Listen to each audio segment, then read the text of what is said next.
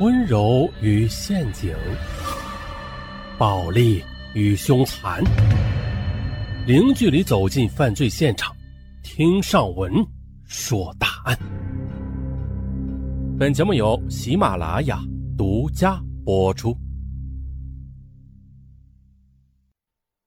今天这起凶案的缘由，让人感到很荒唐，同时也让人感到很惋惜。啊，咱们开始。二零零三年五月二十七日，这一天是小杨哲五岁的生日。头一天，小杨哲就向妈妈李林去撒娇，生日那天不去幼儿园，要到公园去玩，还要吃大蛋糕。李林笑着答应儿子：“好，好，好，妈妈带你去买，给你买个最好的大蛋糕。”李林今年三十五岁，丈夫比她大十岁。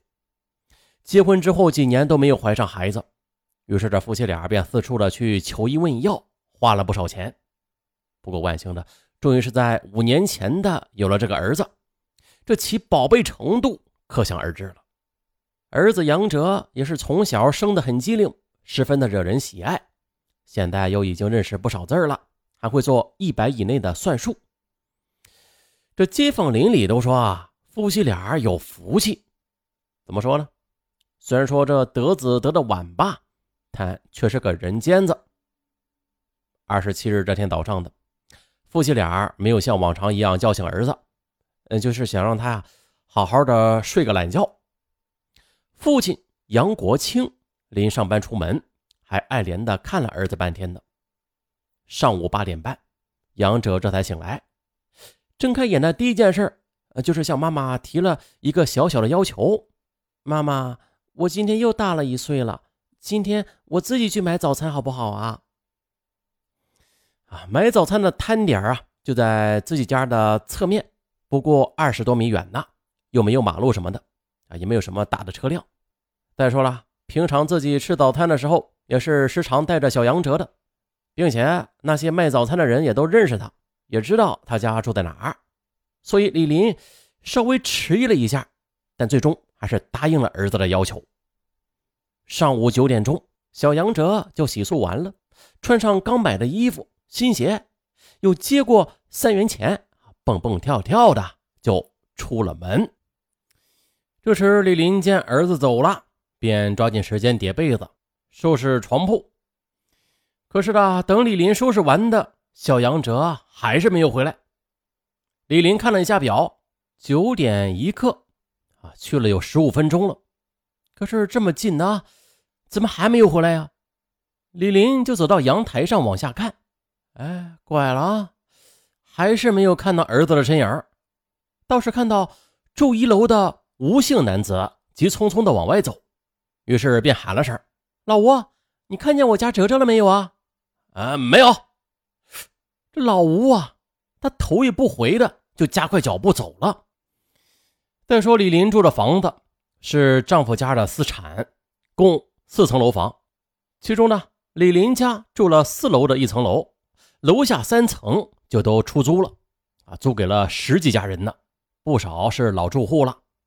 而刚才这个吴姓男子，就是今年才来租的房子。这个人呢，很怪，基本上。是不与人打交道的，李林不过是每个月收房租才跟他说几句话，啊，也不了解这个人，所以李林对吴的态度也不在意。他现在非常关心的是儿子，莫不是就在摊上吃起来了？不对呀，他还嘱咐过儿子呢，说不管你买什么，咱们回家再吃。那你这小子就是不听话。李林这样想着，就下楼找儿子。可是让李林就奇怪了，卖早餐的那些摊点没有儿子的影子。于是就问了几个老板，但是这几位早餐老板都说没有见过儿子。哎呀，这又奇怪了，这小子不听话跑哪去了？李林又去了儿子的幼儿园，呃，没有人。儿子爱玩的几个地儿，李林都转了一圈，可是啊，还是没有见到儿子的人影。回到家。已经是十点十分了，还是不见儿子回家。李林就有些害怕起来了。她抓起电话拨了丈夫的手机，听见妻子焦急的声音，又听着儿子找不到了，杨国庆放下手中的活儿，向单位领导请了假，径直的往家赶。刚刚看到家呢，杨国庆的心里咯噔一下，感到腿有些发软。原来自家门口停满了警车，还被街坊邻居们围了个水泄不通。杨国庆像疯了一样冲了过去，只见妻子坐在台阶上，已经哭晕了过去。几个街坊在一旁照顾着他，忙前忙后的。而妻子身后，一群警察也是进进出出，有的拿着照相机，有的则穿着白大褂。还戴着只有做手术时才用的那种橡胶手套，杨国庆一下子就像是明白了什么，一屁股就坐在了地上。原来，给丈夫打了电话，李林还是不放心，他就站到楼下张望。这房客们不时的问他有什么事儿啊？他说孩子不见了。二楼的房客说啊，早上见到哲哲下楼了，还夸他长大了，还会自己买早餐了。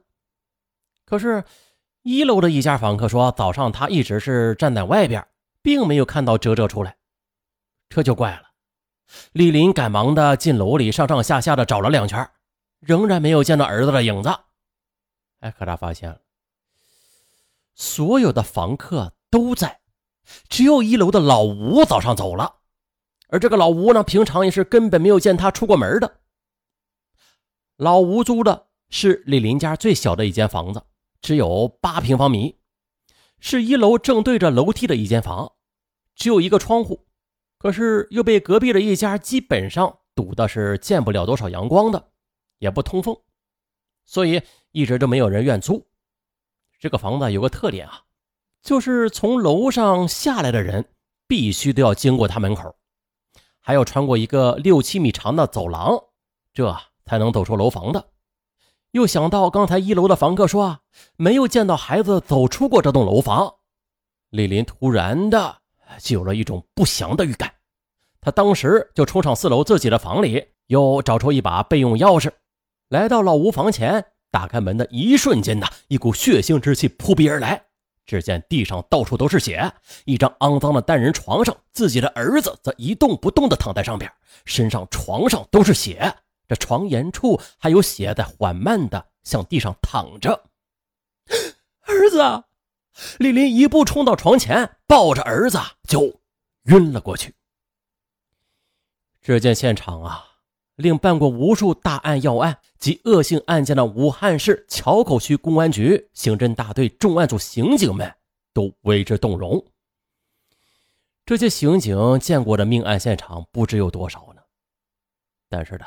像眼前这手段凶残的凶案，并且是对一个只有五岁的孩子，刑警们还真的是从来都没有见到过。只见呢，小杨哲整个躯干都是血肉模糊，想把尸体抱起来呀，都有些困难，因为整个躯干部分已经被捅烂了。法医解剖查明，杀害小杨哲的。是一把一寸宽的尖头单面刀，在小杨哲整个的躯干部位被捅了整整四十五刀，并且其体内所有的脏器全部的都被捅烂，甚至的有些脏器都已经被捅的看不到了。凶手对一个年仅五岁的孩子下如此毒手，天理难容。案发当天的湖北省武汉市的《楚天都市报》。《楚天金报》《长江日报》《武汉晚报》《武汉晨报》等五家报社的记者啊均赶到现场去采访。第二天的各家媒体也均是在显要的板块刊登了这起凶杀案的消息。从这早上报纸上市，一直到晚上的各家媒体接到的读者打来的电话就没有断过。一些市民纷纷表示啊，要求公安机关尽快破案，严惩凶手。这起案件对于公安机关来说是没有太多的悬念的。很快的，警方在勘察完现场之后的，就将疑凶锁定在房客老吴身上，并且在网上进行全国通缉。可是问题来了，这个老吴他为什么要制造这样一起惨绝人寰的凶案呢？哦，咱们下期再说。